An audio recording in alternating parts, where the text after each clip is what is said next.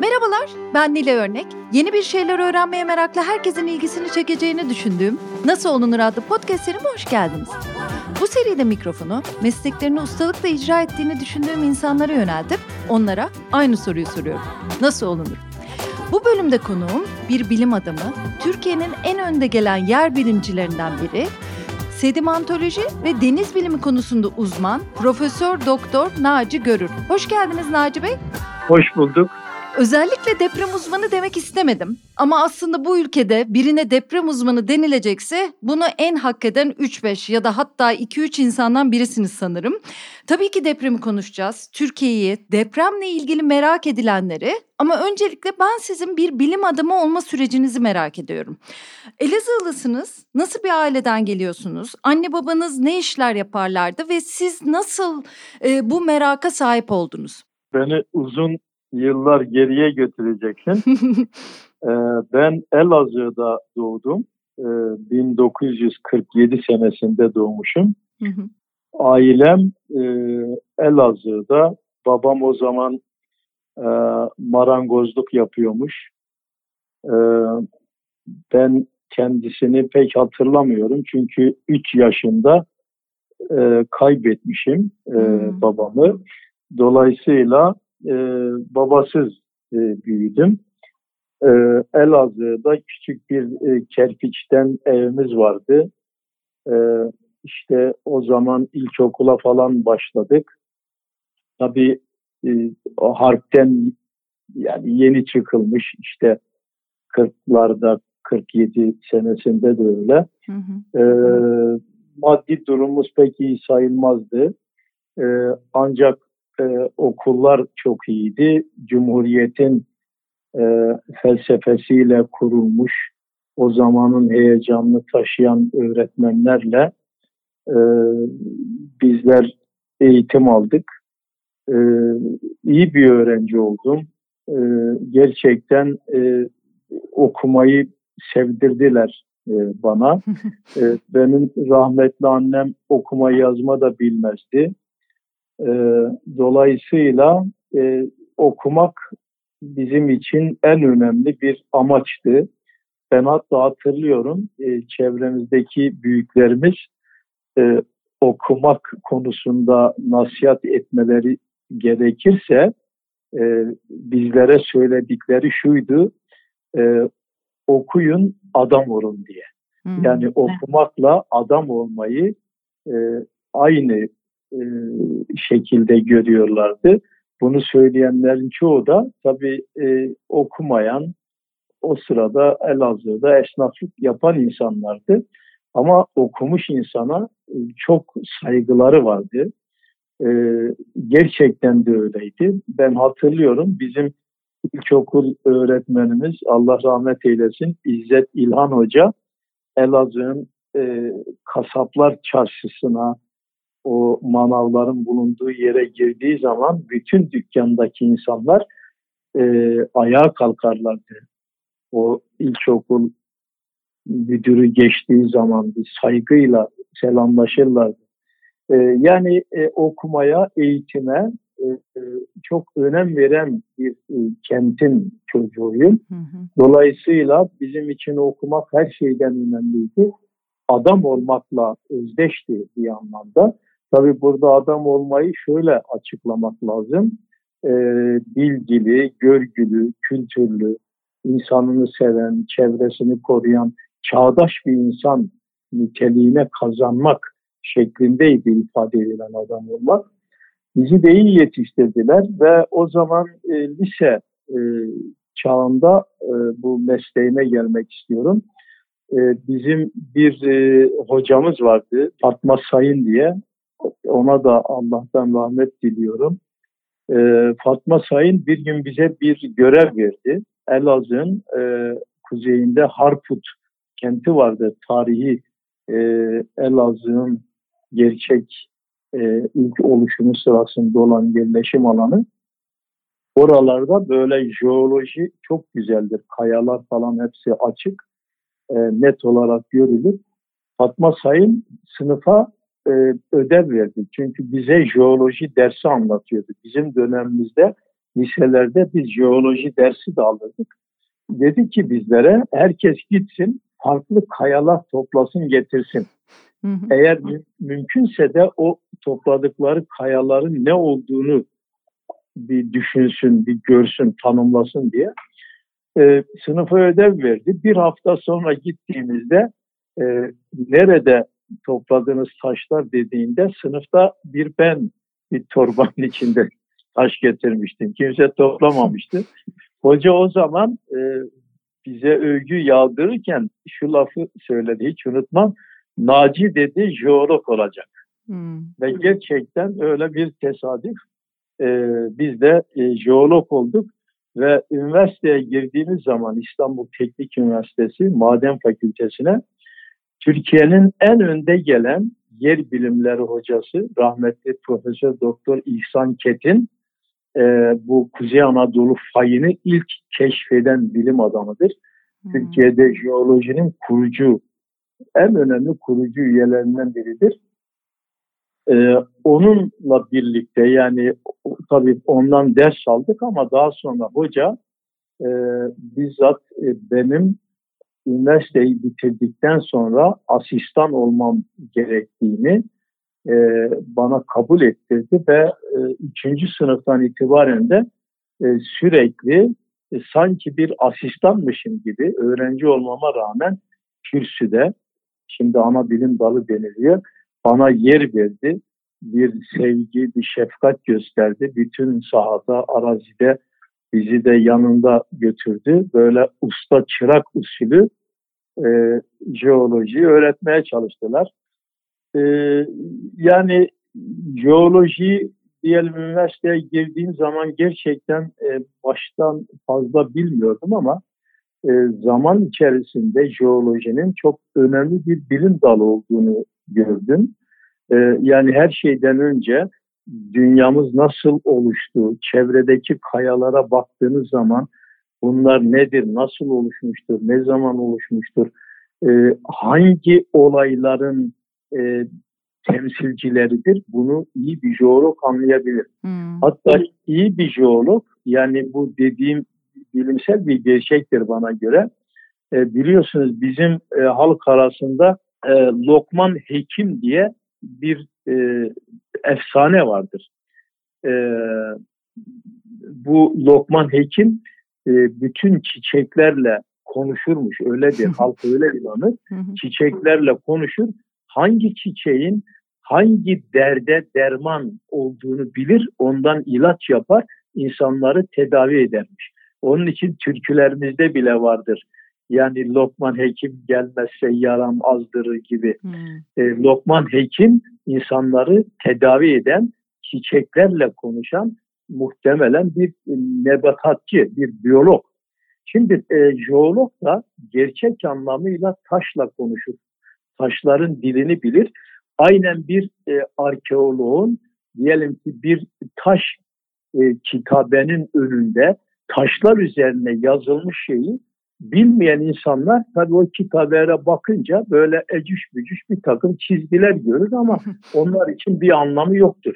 Ama o dili bilen insanlar o yazıları okuyarak zamanın derinliğine iner. Hangi olayların olduğunu, nelerin yapıldığını o taşları okuyarak bilgi edinir. Gerçek bir jeolog da öyledir. Bugün bizim üzerine basıp geçtiğimiz taşlara bakmak suretiyle onların biri birileriyle olan ilişkilerini incelemek suretiyle milyonlarca sene önce neler olduğunu, o bölgede deniz var mıydı, yok muydu, varsa o bölge denizin kıyısı mıydı, derin deniz miydi, sığ deniz miydi, deniz düzeyi nasıl değişti, orada deprem oldu mu olmadı mı tıpkı bir kitabeyi okuyan bir mütehassıs gibi bir jeolog taşlarla konuşarak dünyanın geçmişine seyahat edebilir. Oradan topladığı bilgilerle de gelecekte ne olacağını bilimsel olarak öngörebilir. Yani jeoloji mesleğinin insanlara kazandırdığı böyle bir yetenek, böyle bir düşünce e, yapısı vardır. O yönüyle e, tabii gençken de mesleğimizi sevdik. Türkiye'nin her yerini dolaştık. Hemen hemen taşını kırmadığımız bölge alan kalmadı. Denizlerinde çalıştık, karasında çalıştık. Ee, şimdi de insanlarımıza yani yine elimizden geldiği kadar özellikle deprem konusunda tecrübelerimizle, bilimsel öngörülerimizle e, bir kahin değil, bir falcı değil ama bilimsel verilere göre bazı uyarılarda bulunmak, onları deprem konusunda aydınlatmak, öğretmek, e, bir bakıma eğitmek, farkındalık yaratmak için e, bir gayret gösteriyoruz. Bundan da zevk alıyoruz. Nihayet bilimin amacı da, bilim adamının amacı da insana hizmet etmektir. İnsanın da ötesine geçip bütün mahluka, bütün canlılara hizmet etmektir. Dolayısıyla onu becerebiliyorsak ne mutlu bize. Çok güzel bir şey anlattınız. Bir de siz anlatırken şunu merak ettim. Dediniz ya Türkiye'nin e, gezmediğimiz yeri kalmadı, her taşı kırdık. E, bizim böyle bir müzemiz ya da e, taş bilgilerini anlatan bir alanımız var mıdır? Mesela bu bölgede bu taş yapısı hakimdir gibi. Doğa Tarihi Müzesi e, çok önemlidir. Özellikle tabiat bilimlerini, jeolojiyi öğretmek bakımından dünyanın evrimini e, görmek bakımından bunlar tabii çok önemli. E, Amerika'da, Avrupa'da, işte e, Fransa'da, e, bütün bunları Avusturya'da e, çok değişik yerlerde görebilirsiniz.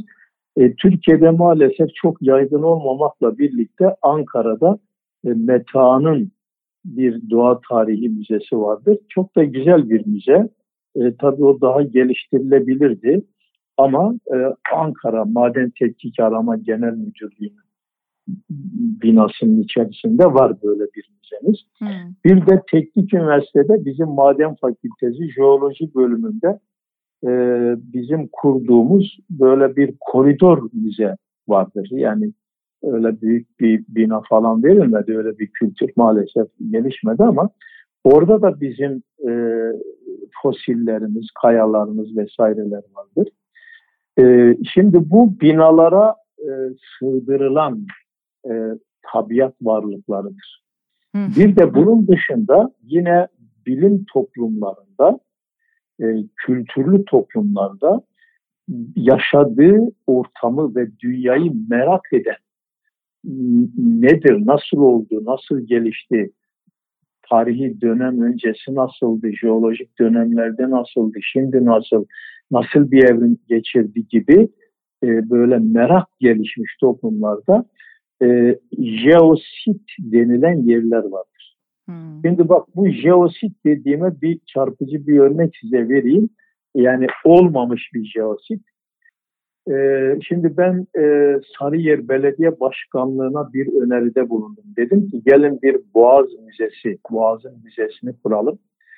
İstanbul Boğazı ne zaman oluştu, nasıl oluştu, oluşmadan önce neydi, bugüne kadar nasıl geldi, oluşumu sırasında çevresinde nasıl bir yaşam tarzı vardı, canlılar vesaire oluşumundan sonra o bölgedeki hayatı nasıl etkiledi falan diye. Aşağı yukarı e, İstanbul Boğazı'nın tarihi 7000 seneden başlar, günümüze kadar gelir. Elimizde de çok veriler var. E, yani böyle bir vakıf kuruldu edildi ama halen daha o iş olmadı. E, belediyenin tabii bu konuda biraz daha e, aktif davranması lazım ki bu iş becerilebilsin. Ama asıl şimdi diyeceğim, şimdi İstinye'de belirli bir yerde bazı kayalar yüzeyler, mostra verir. Yani görürsünüz onu. Hmm. Bugün giderseniz üzeri toz toprakla örtülmüş e, mezbelelik gibi affedersiniz gözükür. Şimdi oradaki kayaların e, kimisi Devon yaştadır. Devoniyen dediğimiz yaştadır. Ee, yani diyelim işte e, yüzlerce milyon sene önce meydana gelmiş, oluşmuş e, sığ bir denizde e, meydana gelmiş bir kayadır. O zaman onun geliştiği denizin özelliklerini bile o kayaların kendisi söyler. Yani ben şu derinlikte, şu özellikte, şu oşinografik nitelikte denizin mahsulüyüm, ürünüyüm diye. Yani çalışmalarla biz bunları aydınlatmış durumdayız. Şimdi bu kayalar orada durur. Bu kayalara şöyle bakabilirsin. Kayalık yani işte o kayaya bu kayalık burası dersin geçersin. Kimisi hiç bakmaz bile.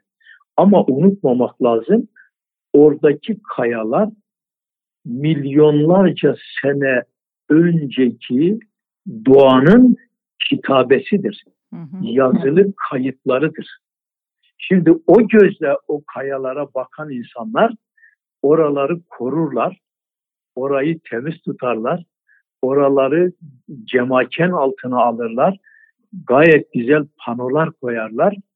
O kayanın, o mostranın oradaki özelliklerini tek tek yazarlar. Kaç milyon sene önce bu kaya burası denizdi, nasıl özellikle bir denizdi, bu kaya şu özelliklerde oluştu oluştu diye.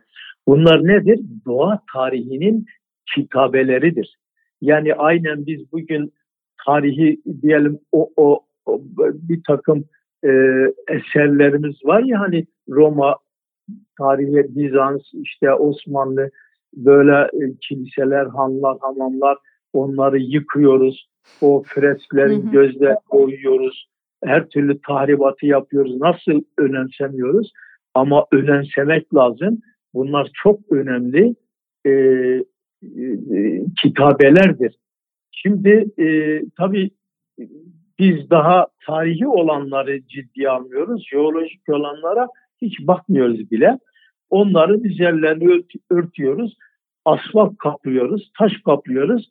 Milyonlarca önce dünyanın bulunduğumuz yerdeki doğanın gelişimine, tarihi evrimine saygısızlıkla onları yok ediyoruz ve bir daha görünmemek üzere gömüyoruz. Başka ülkelerde jeosit diyorlar, sit alanı gibi evet. ve bunları gayet güzel koruyorlar. İnsanlar da eğitiyorlar orada yazılar yazıyorlar, bilgi veriyorlar e, ve böyle bir farkındalık yaratıyorlar. Ya bu doğanın kitabesi demeniz şahane, çok etkileyici açıkçası. Beş kitabınız da var. Farkına varıyorum ki mesela son kitabınızı okuduğumda e, Türkiye'de deprem, az gittik, uz gittik. E, çok basit bir dille bu kadar karmaşık meseleleri anlatan bir kitap olmuş. Hatta siz deniz altında yaptığınız çalışmalardan bahsediyorsunuz. 1999 depremi sonrasında e, Marmara'nın e, denizin araştırılması için, fay hattı için siz bir ekip kurdunuz ve araştırmalara başladınız. O atmosfer nasıl oluyor? Siz mesela Jules Verne de çok seviyorsunuz bildiğim kadarıyla. Hatta e, bir kitabınız ondan da esinlenmiş. O ortamı bize anlatsanıza. Doğan kitap beni aradılar. Depremler oluyordu malum Elazığ depremi işte İstanbul'da olan o küçük depremler. Ee, hocam yani insanlara farkındalık yaratmak için e, bir kitap düşünür müsünüz dediler yazmayı. E, o sıralarda da ben e, kendi Twitter'da izleyicilerime deprem konusunda bilgiler veriyordum. Hı hı. E, insanların deprem hakkında yeterince bilgili olmadıklarını onun için böyle şehir efsanelerine, mitlere, bilmem işte dedikodulara önem verdiklerini, e, bir takım yani kendini bilmezlerin çıkıp bilim dışı böyle yani depremle tıpkı ne bileyim tahmini bir oyun oynama işte öyle ne beklentiler var bilmiyorum ama e, bu tür işlerin yapıldığını da gördüğüm için bilgi vermek istedim. Zaten e, Twitter'ı da ben bir bakıma uzaktan eğitim aracı olarak kullanmanın doğru olduğunu yoksa anlamsız bir takım çekişmelerin, yazışmaların, dedikoduların ortamı olmaması gerektiğini kendi açımdan düşünüyorum. O ben izleyenleri söyledim. Dedim ki bu deprem konusunda derse başlayacağız. Dolayısıyla e, bu konuları ciddi takip etmenizi istiyorum, bana yazmanızı falan diye onlara başladım bilgiler vermeye. Yani belli dersler şeklinde e, veriyordum, yazıyordum.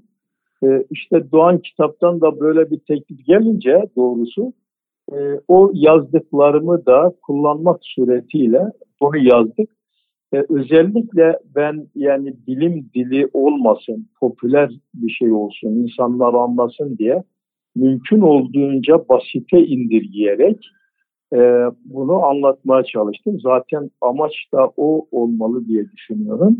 Deniz araştırmalarına gelince e, Türkiye'de biz hani şimdi mavi vatan falan diyoruz. E, bunlar gayet güzel söylemler ama mavi vatan hakkında bizim bildiklerimiz de jeolojik anlamda, deniz jeolojisi anlamda e, son derece sınırlı. E, yani biz karamızın, kendi ülkemizin jeolojisini incelemişiz, yazmışız, çizmişiz, araştırmışız ama maalesef denizlerimizde fazla araştırma yapmamışız.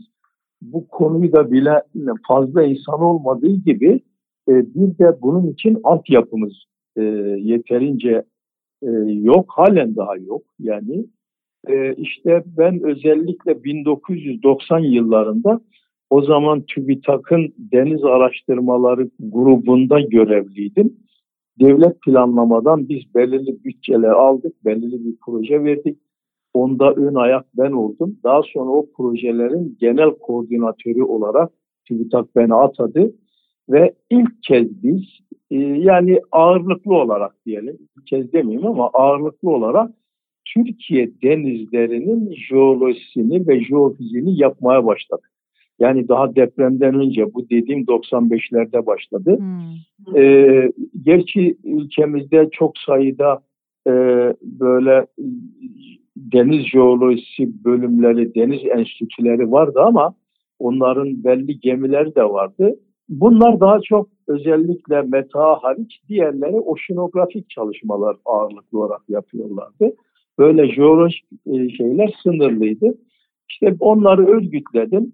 E, metadan çalışmalara başladık. 97 senesinde biz Marmara'nın paylarını incelemeye başladık. Çünkü Marmara diyoruz e, bizim iç denizimiz İstanbul'un dibinde e, o denizin jeolojisini bilmiyorduk. Altında ne var ne yok.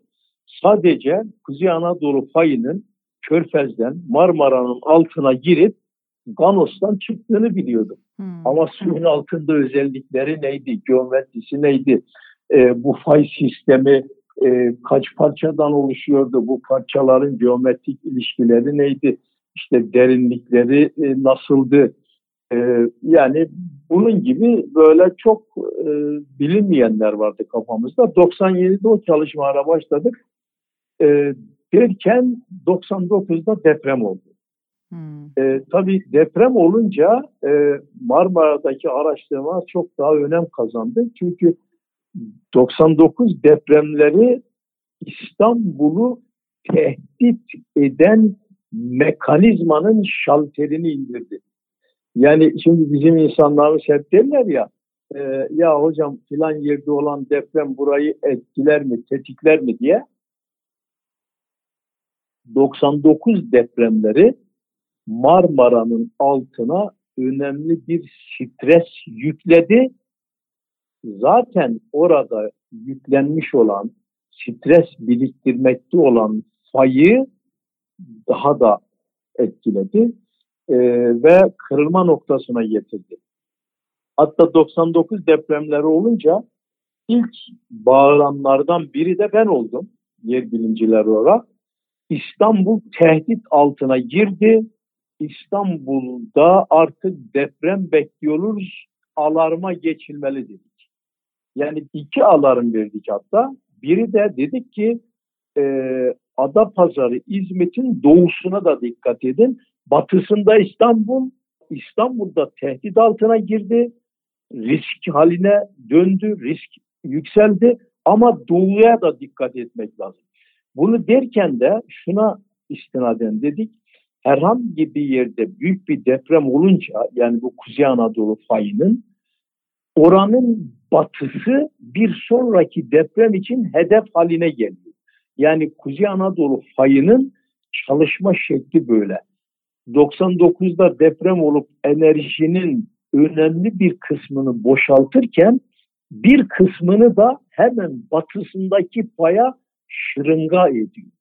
Yani bir anlamıyla oraya o enerjiyi de yüklüyor. Stresi yüklüyor. Yani birim alana düşen kuvveti artırıyor. Öyle olunca biz her iki tarafa alarm verdik ve nitekim iyi ki de vermişiz. E, Düzce'de tedbirler alındı. Buna rağmen biliyorsunuz 3 ay sonra orada deprem oldu. E, bin kişiye yakın insanı kaybettik ama e, ada pazarı gibi olmadı. Çok daha becerikli, çok daha hızlı çalışmalar oldu. Çünkü depremin geleceğini söylemiştik bir bakıma. Hı hı. Şimdi e, dolayısıyla şimdi İstanbul'da alarm verince yani bizi pek kale alan ol, olmuyordu maalesef. Yani e, devlet, hükümet e, daha çok kendi görüşüne, düşüncesine göre işte belirli kurumlarla doğal olarak iş yapıyor. İşte o zaman diyelim ki AFAD, şimdiki AFAD, ondan önce AFAD başka bir yapıdaydı. Ee, bir de Kandilli Rasathanesi gibi yani devlet kurumu bir zaman olmuş.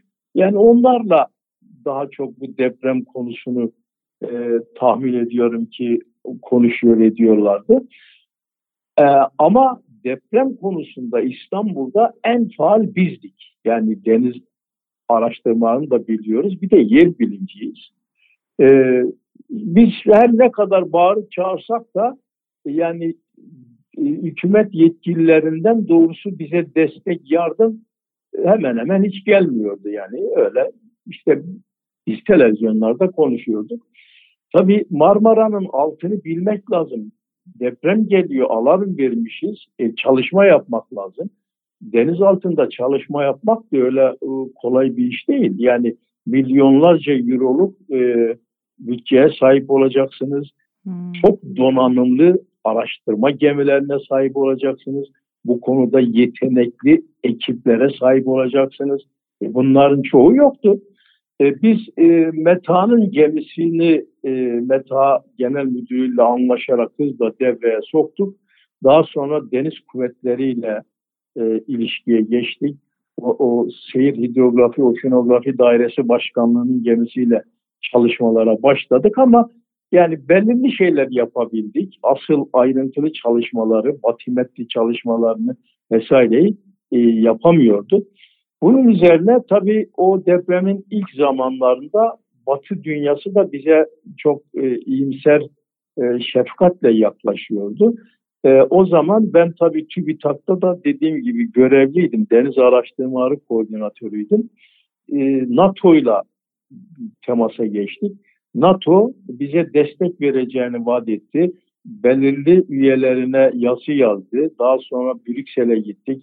TÜBİTAK yetkilileriyle birlikte orada konuştuk. İstanbul'da NATO bir toplantı düzenledi. Bize o zaman belli bir bütçeyle bu organizasyonları yapalım diye e, paralar verdi. E, teknik üniversitede benim meslektaşım Türkiye'nin en değerli, en yetkin yer bilimcilerinden biri olan e, Celal Şengör, Profesör Doktor Celal Şengör'ün bu e, oluşumlarda çok katkısı oldu. E, onun e, dünyada uluslararası saygınlığı ve ilişkilerinden dolayı özellikle Fransızlarla yakın ilişkiler sağladık. NATO'nun da desteğiyle Avrupa Birliği yardımcı oldu. Fransa, İtalya, Amerika e, özellikle bu işin içine girdiler. AB çerçeve projeleri kapsamında paralar aldık. Gemiler o ülkelerin deniz araştırmaları birimi veya TÜBİTAK eşleniği birimlerinin desteğiyle geldiler ve biz çalışmalara başladık e, 7-8 gemi geldi.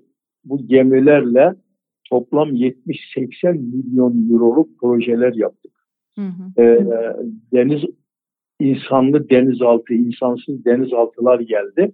E, bunlardan gelen biri de Nautilus adı verilen insanlı denizaltıydı. Biz bu denizaltıyla Marmara'nın tabanına, derinliklerine daldık. 1200 metre derinliklere. Ben ve arkadaşlarım günde 7 saat çalıştık. Buralarda resimler çektik, videolar çektik, örnekler, numuneler aldık. Payı bizzat gözümüzle gördük. Ve bu Nautilus işte demin siz de dediniz denizler altında e, 20 bin fersah. E, Jules kitabı e, onun da orada Kaptan Nemo. Kaptan Nemo da deniz altına, denizin dibine Nautilus adlı gemiyle dalıyor. E, benim gemimde adı Nautilus'tu. Ben de daldığıma göre o e, bir de Jules Verne'in e, şey Ay'a seyahati var. Ben de Ay'a seyahat diye bir kitap yazdım. Kaptan Nemo'nun aynı isimde gemisini kullandım e, ve Faya Marmara'nın dibine seyahat ettim. İşte öyle bir Faya seyahat diye o zaman deprem araştırmalarını anlatan bir kitap yazdım. İş Bankası Kültür Yayınları bunu yaptı. Hatta o kitabın arkasında bir tane de CD vardı. O CD'den de deniz altında görüntüleri görebilirsiniz. Şimdi özetlersem bakın şöyle söyleyeyim. Bugün herkes deprem hakkında konuşuyor değil mi? Evet. Hepsine saygı duyuyorum. Çok değerliler. Ama şundan emin olun. Bugün Türkiye'de ve dünyada Marmara'nın altındaki fay ve gelecek deprem hakkında ne biliniyorsa bütün bu verileri, bilgileri 99-2014 senesine kadar benim koordine ettiğim ve özellikle İTÜ'den Prof. Doktor Namık Çağatay ve belirli e, evrelerde de Prof. Doktor Celal Şengör'ün ön ayak olması, koordine etmesi, bu projelerin oluşturulması noktasında İtalyanların, Fransızların, oradaki meslektaşlarımızın zaman zaman da Amerikan bilim adamlarının e, gayretleriyle e, olmuştur. O zaman hiç bilinmeyen Marmara Denizi bizim bu çalışmalarımız oluşması için gayret sarf ettiğimiz projelerin sayesinde dünyanın en iyi bilinen iç denizi haline gelmiştir. Hı hı. Hı hı. Yani e, bugün Marmara'da deprem hakkında bir şey söylenirken çok büyük ölçüde bizim o çalışmaların, projelerin ürettiği veri ve bilgiye dayanılarak söylenmektedir. Ve siz e, çok net bir şekilde e, özellikle İstanbul'a e, uyarı yapıyorsunuz. Sık sık da bunu söylüyorsunuz. Daha sonra işte e, diğer depremleri de söylediniz. Bunun bir mantığı var. Ben şimdi sizin son kitabınızı okuyunca çok iyi anladım. Belli bölgelerde belli depremler oluyor ve onun yeniden oluş süresi var. Depremin de aslında e, yeniden geliş zamanı içerisindeyiz. Ve siz de uyarıyorsunuz. Bazen sizi biraz Sisyphos'a benzetiyorum. Hani mitolojik bir kahramana. Yani ne olacağını e, görüyorsunuz ama söylediğinizde e, bir türlü tam yerine ulaşmıyor. Yeri derken şunu kastediyorum. Nasıl ki mitolojide Sisyphos tanrılar tarafından bir taşı dağın tepesine götürüp bırakmakla cezalandırılmışsa ve o taş her taşıdıktan sonra geri dönüyorsa siz de müthiş bir bilgiyle araştırmayla, bilim adamı kimliğinizle belirli verilere dayanarak deprem olacak diyorsunuz. Ama bir şekilde yeterli önlemler alınamıyor. Şimdi kentsel dönüşüm e, kavramı çıktı. Pek çok belki de iyi şeyler yapıldı. Sizin konuşmalarınızdan anlıyorum ki bir takım devlet dairelerine, e, çeşitli kurumlara iyileştirmeler de yapıldı. Ama bir takım çıkarcı insanlar tarafından ters de kullanıldı değil mi? Neler yapabiliriz hocam? Biz tedirginiz. Neden tedirginiz? Çünkü halk tehlikenin boyutunun farkında değil.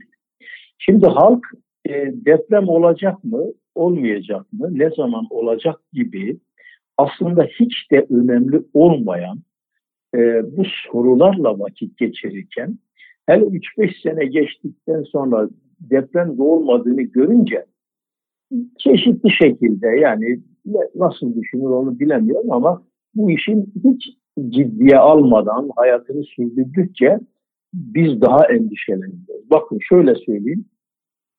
Şimdi bu Marmara'nın altındaki kabuk yüklenmiştir. Hı hı. Normalde normalde Marmara'nın altındaki kabuk 7 ve üzerinde deprem üretecek kadar enerjiyi normalde 250 senede biriktirir. 250 senede. Evet.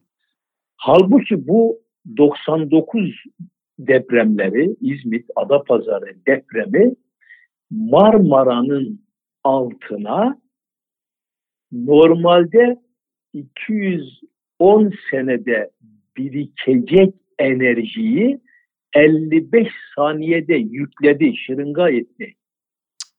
E zaten Marmara'nın altında en son deprem 1766.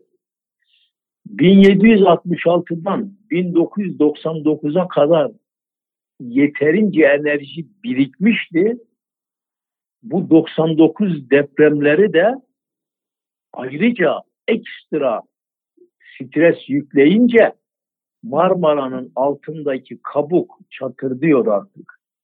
Ne kadar dayanır onun da hesapları yapıldı. Özellikle Amerikan bir bilim adamı Parsons e, ve arkadaşları diyelim yaptıkları araştırmada buradaki kabuk her an kırılabilir kaydıyla dayansa dayansa en fazla 30 sene dayanabilir ve bu süre içerisinde deprem üretme olasılığı da yüzde 62 artı eksi 15 senedir. Şimdi bu dünyanın en saygın dergilerinde de yayınlandı. Tüm dünya yer bilimcilerinin bu konuda uzmanların da kritiğinden geçmiş çalışmalardır bunlar. Şimdi halk bunları bilmiyor. Dolayısıyla şimdi eli kulağında yani depremi kimse bilmiyor. Bugün mü gelir, yarın mı gelir ama periyot belli. 99 30 sene koy işte artı eksisini bırak şimdi 2030'a kadar. Hı hı. Bak şimdi 2021'e geldik. Demek ki yüzde 62 olan olasılık belki şimdi daha da tırmandı. Şimdi böyle bir durumdayız. Depremin e, olacağı kesin. Halen daha zavallı insanların hocam olacak mı olmayacak mı diyorlar. Çünkü bilinçsiz yani biraz da bu bilimden uzak bir toplumuz. Yani bazı şeyleri değerlendiremiyoruz. E kimi arkadaşlar da çıkıp insanların kafasında karıştırıyor. Çok bilmişlik ederek bilim dışı söylemlerle şu tarihe kadar olmaz, bu tarihe kadar bilmem ne olur gibi kendinden menkul bilgiler. Onları da bir tarafa bırakalım. Şimdi biz endişe ediyoruz. Ee, bir de İstanbul'un e, zeminini biz biliyoruz. İstanbul'un jeolojik yapısını. Hmm. İstanbul'da kimi zeminler vardır ki özellikle İstanbul'un Avrupa yakası e, Marmara'nın kıyılarından 10-15 kilometre içe doğru, Karadeniz'e doğru olan bir şeritte görülen zemin, bu zeminin çoğu olası bir depremin etkilerini büyütecek şekilde nitelikte olan çürük bir zemin. Hmm. Ve biz buraların özelliğini hiç kale almadan anormal binalarla, anormal nüfus yoğunluğuyla, bina yoğunluğuyla donatmışız. Ayrıca burada binaların önemli bir kısmı mühendislik hizmeti görmemiş, çarık, çürük, gece kondu mantığıyla yapılmış binalar. E şimdi böyle bir deprem geliyor, böyle bir zemin ve böyle bir yerleşim alanı. Yani biz bağırıyoruz yani daha ne yapacağımızı bilmiyoruz. Bütün bu kadar bağırmamıza rağmen ben kendi adıma söylüyorum. Hiçbir yetkili bugüne kadar bizimle ya sizin derdiniz ne kardeşim niye bağırıyorsunuz demedi. Hı hı. Demiyor da. Hı hı. Yani biz özellikle e, yani e, sesimiz herhalde yayılmıyor. Yani bu atmosfer bizim sesimizi en azından Naci Görür'ün sesini yaymıyor. Öyle diyelim. Ee, şimdi e, belediyelere bakıyorsunuz bir takım e, güya çalışmalar yapılıyor. Faydalı olanları da var. Ama enteresandır. Her belediyenin kendine göre bir deprem danışmanı var. Ben onu da onu da gördüm. Hmm. Fakat bu deprem danışmanlarının hiçbiri mesela bizimle birlikte sahada çalışmada hiç olmadı. Hiç bu hmm. projelerin içinde olmadı. Hiç de dünya platformunda bilinmiyor yani. Ama her belediye kendine göre bir danışman buluyor. Hani milletvekillerinin de danışmanı var ya danışman hı alıyor. Herkes kendine göre bir şey alıyor. Yani böyle bir keşmekeşin içinde gidiyoruz. Şimdi e, İstanbul'u depreme hazırlamalı diye 99'da bağırdık avaz avaz. O günden bugüne bağırıyoruz. Hatırlarsanız o zaman belki siz de dahil bilemiyorum şimdi yaşınızı başınızı ama şimdi e, şöyle deniliyordu. 99 bir milattır. Bundan sonra hiçbir şey eskisi gibi olmayacak. O milat 3-5 sene sürdü ondan sonra her şey eskisi gibi oldu maalesef. Ha bu arada İstanbul'a faydalı şeyler yapılmadı mı? Yapıldı. Mesela şimdi e, bir devletin yaptığı şeyler var. Özellikle bugünkü AFAD. Yani dün ismi farklı olabilir ama aynı kurumsal kimlik. AFAD e, ve devlet katında inanılmayacağınız kadar raporlar yazılmış. Hmm. Ciddi ciddi projeler, raporlar, veriler, planlar, programlar yapılmış. Ama bunların hepsi masa başı işi. Hı Yani mutfağa gidip de pişiren yok. Sahaya inip bir iş yapma değil.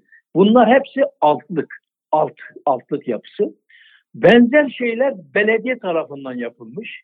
Belediye de bugün çok şey yapmış. Onlar da İstanbul'u hazırlamak için gerekli bilgileri altlığı, taban bilgileri toplamak için yapılmış çalışmalar. O da güzel. İstanbul Valiliği de İSMET projesi diye bir proje yapmış. Ee, Dünya Bankası ve uluslararası finans kaynaklarıyla. İşte biliyorsunuz valilikte okulları, hastaneleri vesaireyi güçlendirme, yeniden yapma falan gibi o tür işleri yapmış. E bunlar yararlı.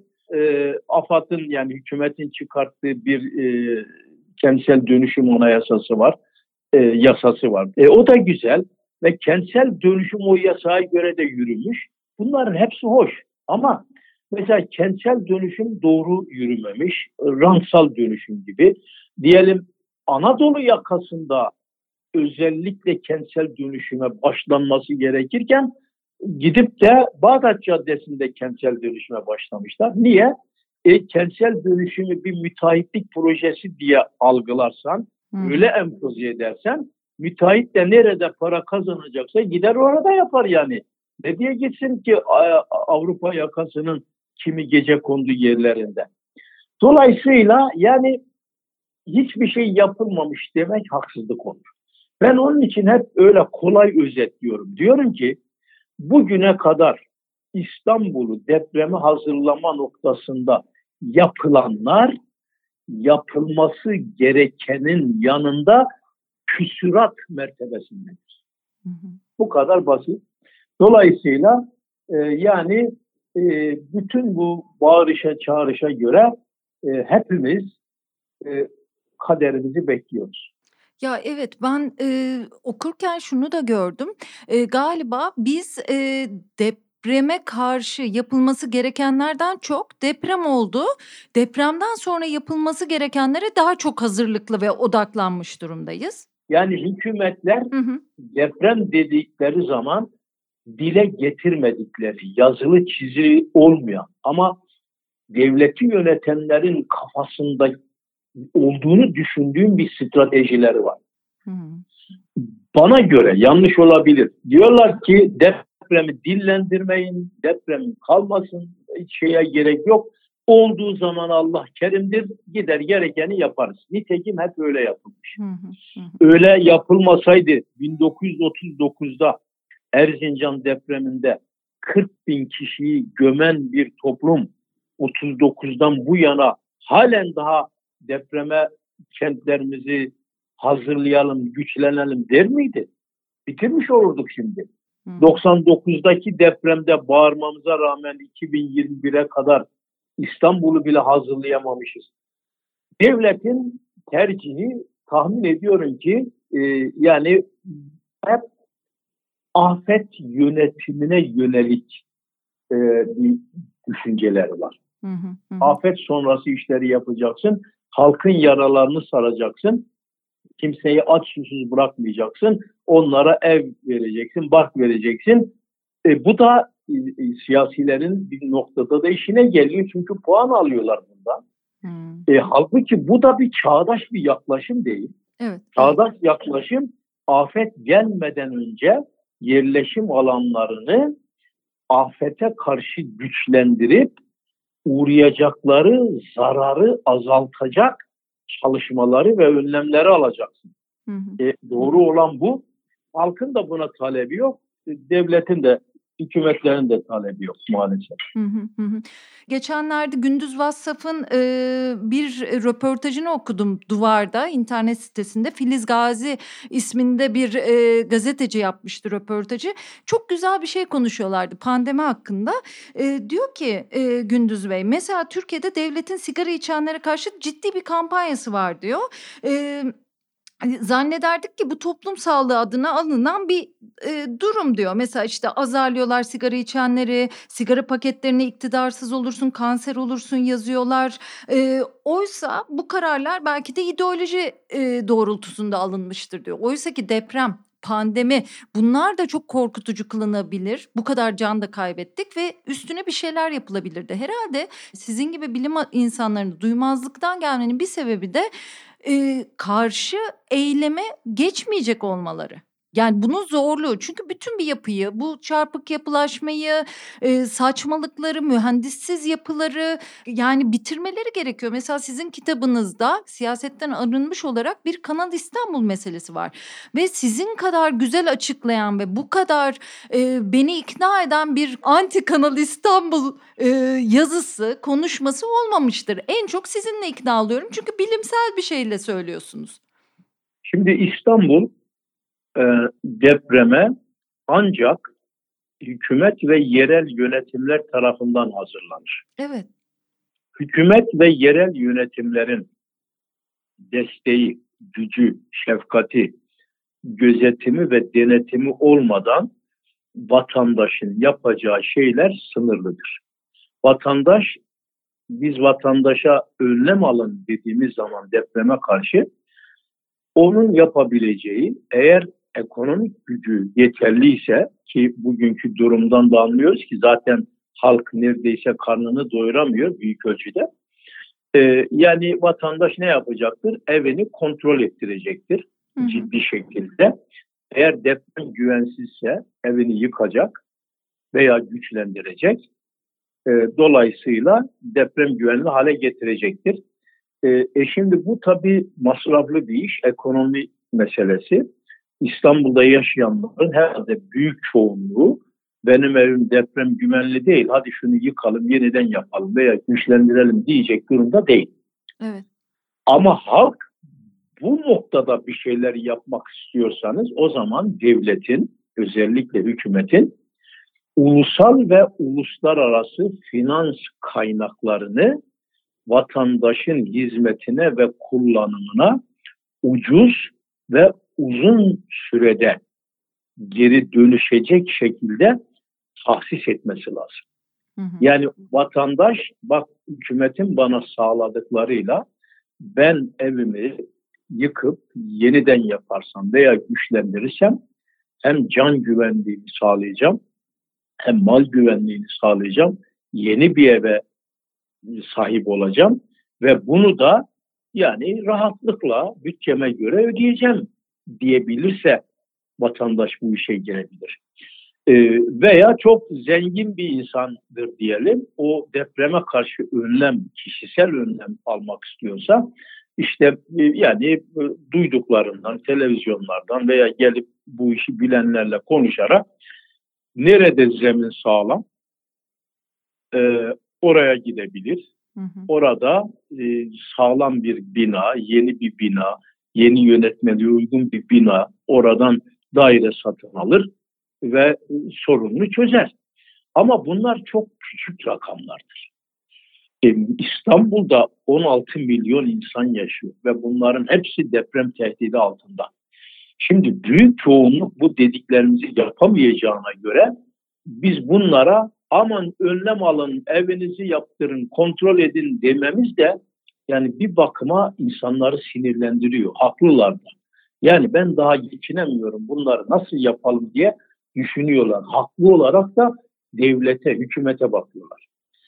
Oradan şuraya gelmek istiyorum. İstanbul'u depreme hazırlayın.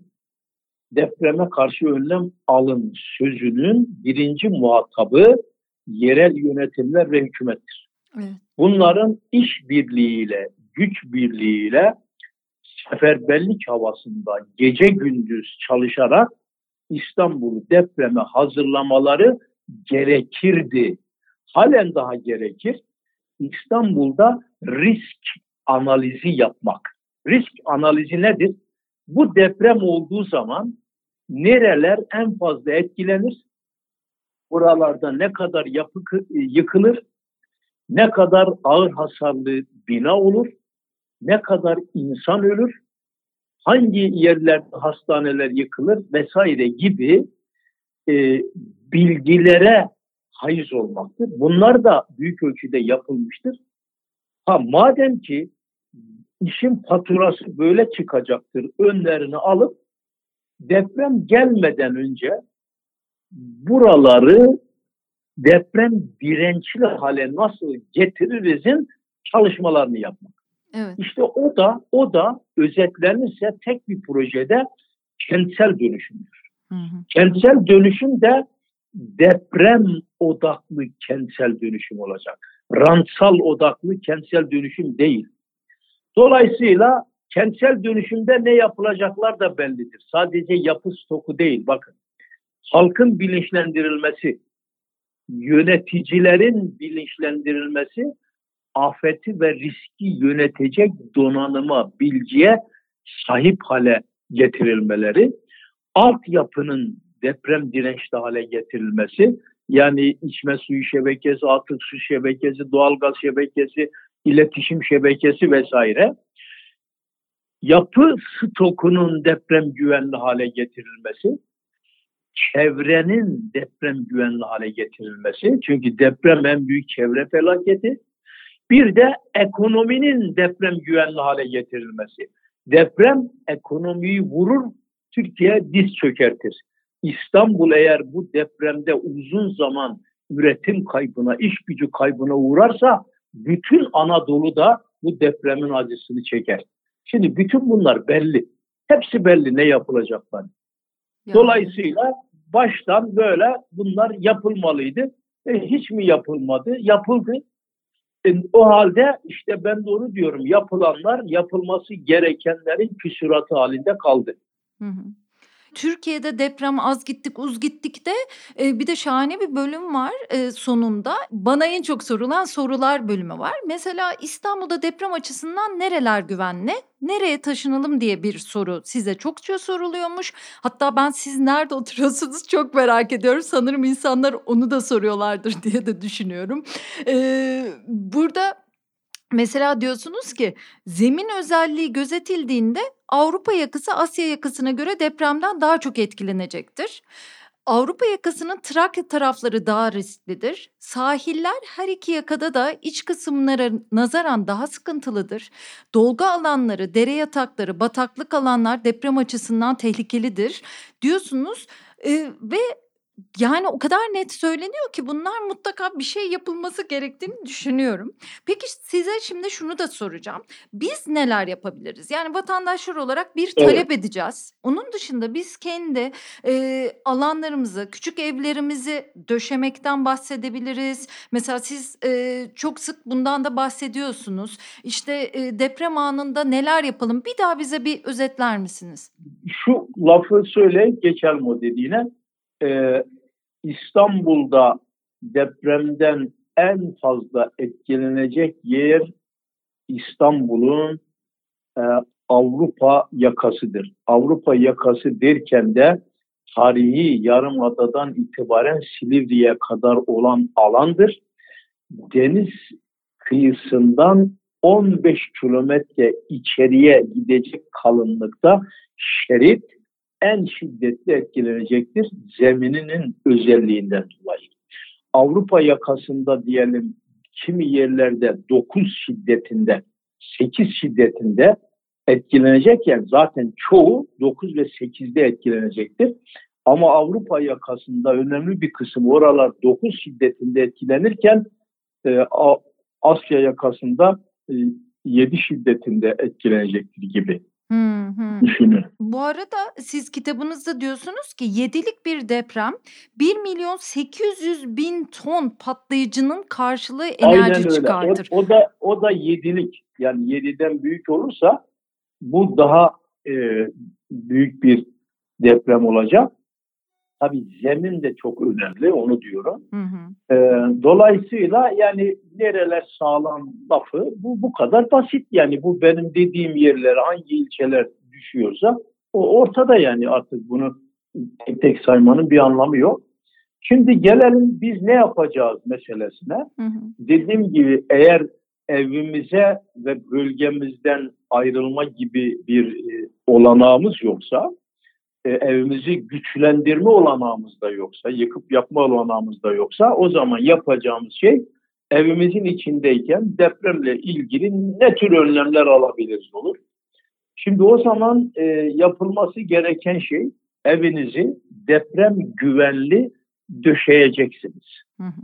Yatak odalarınızda, yatak odanızın başında veya yanında, yakınında üzerinize ağır sarsıntıdan dolayı düşecek büyük dolaplar, ağır dolaplar veya o tür malzemeleri yakında bulundurmayacaksınız. Çünkü deprem sırasında gece olursa siz uyurken onlar zaten depremden önce size zarar verebilirler. Yataklarınızı pencerelerden uzak tutacaksınız. Depremde pencerelere yaklaşmayacaksınız.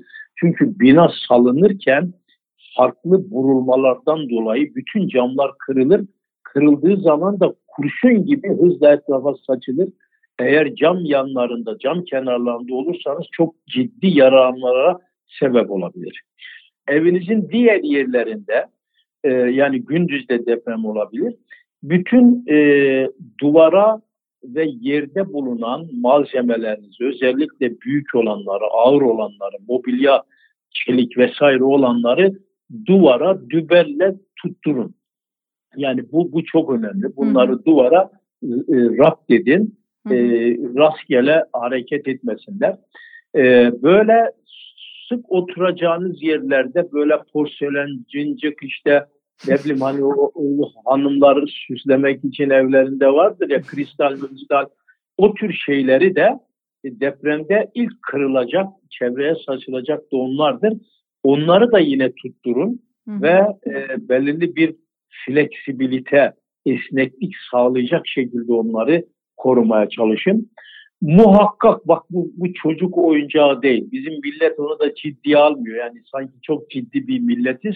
Ailenin tümü deprem olduğu zaman nereye kaçacağız? Çok bir önemli. herkes bilecek. Deprem olduğu zaman hepimiz mutfağa gelmiyoruz. Bitti. Yani anlayacak yaşta çocuk. Öbür türlü alıp götürürsün zaten. Dolayısıyla mutfağa geleceğiz. Mutfakta da nerede duracağız? Mutfakta da bu e, ne derler ben onun ismini bilmiyorum. Ya yemek masasının kenarına eğer güçlü kuvvetli bir yemek masasıysa e, veya tezgahın kenarına e, çömelip işte başımızı ellerimizin arasına alıp orada bekleyeceğiz. Şimdi bunu defalarca söylemenin ötesinde zaman zaman çocuklara deprem oluyor deyip tatbikat yaptırmak lazım. Yani eh, onu bir sürekli o çocuk o işe bir alışmalı. Ee, bu evde de bunun dışında bir planımız olmalı. Çünkü deprem olduğu zaman kimin nerede olacağı belli değil. Diyelim ki evin erkeği iştedir veya işte kadını iştedir e, deprem olur da evde çocukları vardır, bakıcısı vardır. Telefonlar kilitlenir, e, direkt gelemez. Yani bir telaş olur. Önceden bir plan yapılmalı. Bak orada buluşacağız aile olarak. E, yurt dışında veya İstanbul dışında yakınlarımız var. Onlar da çok merak edeceklerdir. Deprem olduğu zaman şu şeyden şu günde şuraya telefon edilecek, bilgi verilecek gibi. Yani bir planlama yapacaksınız deprem olduğunda. Diyelim ki deprem e, olduğunda diz çöktüğünüzde sarsıntı devam ederken siz asla ve asla merdivenlere doğru koşup aşağıya inmeye çalışmayacaksınız. Ama diyelim zaten zemin katındaysanız dışarıya hamle yapıp evden, binalardan uzak yere gitmeye çalışabilirsiniz. Ama üçüncü katta, dördüncü katta, beşinci veya daha üst katlarda kesinlikle merdivenleri kullanmayın. Binanın en zayıf yeri oralardır. Dolayısıyla ilk yıkılır, çökecek yerler oralar. Asansörü asla kullanmayacaksınız çünkü elektrik kesilecektir. Deprem olur olmaz ilk iş evinize, dairenize bakıp herhangi bir yangın mangın bir şey var mı yok mu onlara özen gösterin. Çünkü deprem sırasında bu tür şeyler oluyor doğal gazlardan vesaire. E, evinizde bir e, yangın tüpünün olması her zaman e, doldurulan, tazelenen yangın tüpünün olması normal. Deprem olduktan hemen sonra elektrik şalteri nerede, doğalgaz şalteri nerede, su vanası nerede şimdiden bileceksiniz. Onu hemen kapatacaksınız onları. Hızla evi bu dediğim yerleri yaptıktan sonra terk edeceksiniz. Çünkü artçı şoklar gelir. Ana şokta yıkılmayan evler artçı şokta yıkılabilir. Dışarı çıkıp binalardan uzak yerde belediyenin henüz daha bildirmediler ama yerel yönetimlerin söylediği size en yakın toplanma merkezlerine gideceksiniz. Bir de o hazırladığınız planda yapmanız gerekenleri yapacaksınız. Şimdi diyelim ki siz dışarı çıktınız yani durumunuz da müsait komşunun yandaki komşunun evi çökmüş, yıkılmış. O zaman ilk yapacağınız iş bunlara yardım için müdahale etmek. Ne kadar can kurtarabilirseniz, ne yapabilirseniz onu yapacaksınız. Yani ilk görev bu. Ancak komşular birbirlerine yardım edecektir. İstanbul'da göçük altında beni gelip kurtaracakları beklemek hayaldir. Onu da size söyleyeyim. Ancak belli yerlerde şanslı olanlara e, yetişilir. Çünkü ne yollardan, ne trafikten, ne o karmaşadan ben böyle İstanbul'da her göçükte insanların oturup da e, kurtarma ekiplerinin gelip kurtarma yapabileceklerini de doğrusu düşünmüyorum. Diyelim deprem sırasında arabadasınız. Sürüyorsunuz arabayı. Hissettiğiniz zaman arabayı en uygun yere çekip durup arabadan çıkıp arabanın yanına yine çömelme pozisyonunu alıp bekleyeceksiniz. Arabanın içinde beklemeyin. Ağaçlardan, binalardan e, e, uzak durun. Diyelim ki garajdasınız. Deprem olduğu zaman garajda Yine arabadan çıkın, araba arabada hayat üçgeni oluşturacak şekilde kenarında e, durun.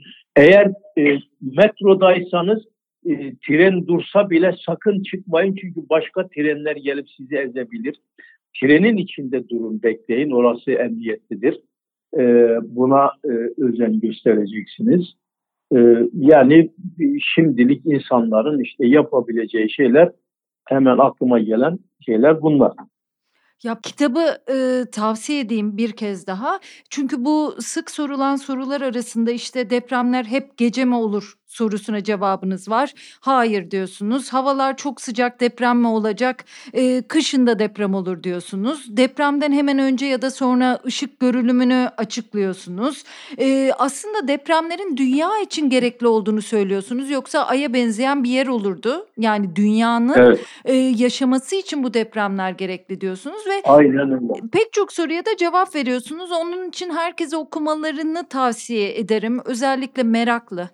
Can canına e, hatta malına endişeli insanlar için mutlaka okunmalı. İşte çoluğumuz, çocuğumuz, hayatımız hepimiz e, bu Bence ülkede... bir el kitabı evde bir el kitabı şeklinde olmalı. Evet. Hatta yani bana sorarsan şimdi reklam yapıyor gibi ben, ben yapıyorum hocam ama bence okullarda bile bu, bu kitap kullanılmalı. Kesinlikle. Hı hı. Evet. Bir de e, şimdi size klasik sorumuzu sorayım. Nasıl olunur? E, Şimdi gençler de dinliyorlar. İşte jeolojiye meraklı insanlar olabilir. Mesela ben e, konuşamadık ama sedimentoloji var. İşte jeolojinin bir alt bilimi. E, yer kabuğundaki işte tortuların, e, tortulu e, kayaçların tanınması için bir bilim. Siz o konuda uzmansınız. E, deniz jeolojisi. Sizin gibi bilim adamı olmak isteyenler için e, diyebiliriz. Ya da bu kadar yıllık hayatınızda bu kadar ülke gördünüz, Türkiye'nin her yerini gördünüz. Bunlara dayanarak söyleyebilirsiniz. Ee, nasıl bilim adamı olunur? Nasıl iyi bir insan olunur? Size bunu sorayım. Evet, şimdi önce e, yani başında da biraz söyledik. E, insan olmak için yani iyi bir e, insan olmak için e, kalbinizin temiz, sevecen kendinizle barışık, e, sevgi dolu bir insan olmanız lazım. Hı hı. Bilim de, insanlık da böyle kendiyle didişen, kavga eden, haset duyguları geliştiren, kıskanç, e, birilerinin e, yani çekiştirmekten, onunla kavga etmekten çekinmeyen insanlarda maalesef boğuluyor. Yani önce kendiyle barışık bir insan olmak lazım. İlk başta bu terbiye elbette ki aileden geliyor. Yani mutlu, şefkatli e, bir ortamda büyüyen, hep insanlar tarafından sevilen e, bir çocuk o sevgi ortamında yoğruluyor. Bu aynı e, bir örnek belki yani kıyaslama tuhaf olacak ama bakın size şunu söyleyeyim. Benim bir köpeğim var ismi Karam. Bu e, e, kurt köpeği. Şimdi bu köpek öyle bir sevgiyle büyüdü ki bizim ailemizde ve komşuda insanlardan kendine zarar geleceğini düşünemiyor. Hiç düşünemiyor. İnsanlar korksa bile o şaşırıyor. Yani hmm. gitse bile oynamak için gidiyor. Ama kimi köpekleri eğitirken e, dövüyorlar. O köpekler saldırgan oluyor. Yani şefkat altında büyümemişse insanlara da düşman oluyor. Ve sevgiyi tatmadığı zaman hırçınlaşıyor. Şimdi nasıl olunur dediğinde önce demek ki sevgi dolu, fedakar bir insan olacaksın. Ondan sonra insanlara hizmet etmenin en büyük ideal olduğunu, insan haklarına saygılı olmalı komşuyu sevmenin, arkadaşını sevmenin, o sevgi tohumları eğer gerçekten içinde doluysa zaten kötülüğe yer bırakmıyor. O zaman yanlış işleri de yapmasın. Bakın Elazığ'da bir marangozun çocuğu olarak babayı görmemiş, annesi de okuma yazma bilmeyen bir ailenin çocuğu olarak bizi ilkokulda öyle yetiştirdiler ki ben hayatım boyunca yere bir kağıt atamadım. Ya şahane. Yani hmm. şimdi dolayısıyla bu bunlar önemli. Eğer siz gerçekten insanları seven bir insan olarak yetişirseniz insana saygı ve insana hizmetin en büyük iş olduğunun farkında varırsınız. Çünkü bilim de nedir? Bir bilimin, bilimin gerçek anlamı e, insana hizmet etmektir. Yani bilim niye vardır Allah aşkına? Tamam bilim bilim diye yapılır ama bilimi insanlar niye yapar? İnsanları daha iyi düzeye getirmek için. Taş devrinden bugünlere bizi getiren bilimdir değil mi? Evet. E bak işte bilimin demek ki birinci görevi insanların evrimleşerek bilim ve teknolojiden çok daha rahat, çok daha uygar yaşamalarını sağlamak olmuştur. Kötü kullanımı ayrı. Dolayısıyla e, benim e, iyi bir insan nasıl olunur derken sevgiyi ön plana koyuyorum. Şahane. Sevgiyle dolu insan her şeyi yapabilir. E, ondan sonra ikincisi merak. Yani bir sevgi dolu bir insan olacaksınız. Kendinizle kavga eden, insanlara böyle sert bakan, e, insanları kıskanan, her şey benim olsun diyen bir tip olmayacaksınız. İkincisi de meraklı olacaksınız. Devamlı soru soracaksınız. o merakınız doğrultusunda öğrenmeye çalışacaksınız. Tabii merakı gidermenin yolu da bilgiye doğru ağızlardan, doğru yerlerden e, ulaşmak önemli. Yoksa araştırmadığınız, doğru olduğundan emin olmadığınız şeyleri alıp onu kullanmak, o bilgiyi kullanmak demek değil. Bizim öyle çok insanlarımız var. Ee, adamın bilgisi yok ama o konuda fikri var. Yani bilmediği bir konuda fikri var. Tabii. Ben size bir örnek anlatayım. Ben e, biz bir deprem araştırmaları yaptığımız bir yerde bir köyde kahvede oturduk karpuz yiyelim peynir karpuz falan yani öğlen yemeği yiyeceğiz yorulmuşuz dağda taşta dolaşıyoruz. Köylüler bize hoş geldiniz dediler. Çay may içtikten sonra ya niye dolaşıyorsunuz burada diye sordular. Benim asistanlarım dedi ki hoca profesör depremle ilgili, fayla ilgili burada çalışmalar yapıyoruz dedikleri zaman orada oturan 5-6 köylü ya bizim burada deprem olur mu olmaz mı diye bir konuşmaya, tartışmaya tutuştular. Biz gidinceye kadar birbirleriyle kavga ediyorlardı. Deprem olur olmaz hiçbirinin aklına gelmedik ya bu işin profesörü burada. Ya biz soralım da adam, adam anlatır bize. Anlatabilir mi? Yani örnek, bizim çoğunluğumuzda bu var. Bakın şaka değil. Gençlerimizde de böyle. Şimdi ülkenin siyasetini bilmiyor ama herkesten fazla siyaset konuşuyor. Ülkenin ekonomisini bilmiyor, ekonomi konuşuyor. Ya depremi bilmeyip de benim izleyicilerim arasında çoğu ya binlerce adam işte diyorum 450 bin kişi takip ediyor. Kimi insanların yazdıklarına bakıyorum gerçekten anlamak mümkün değil. Yani bu çağda düşünün bütün bilgi, dünyanın bilgi denizi sizin parmaklarınızın ucunda.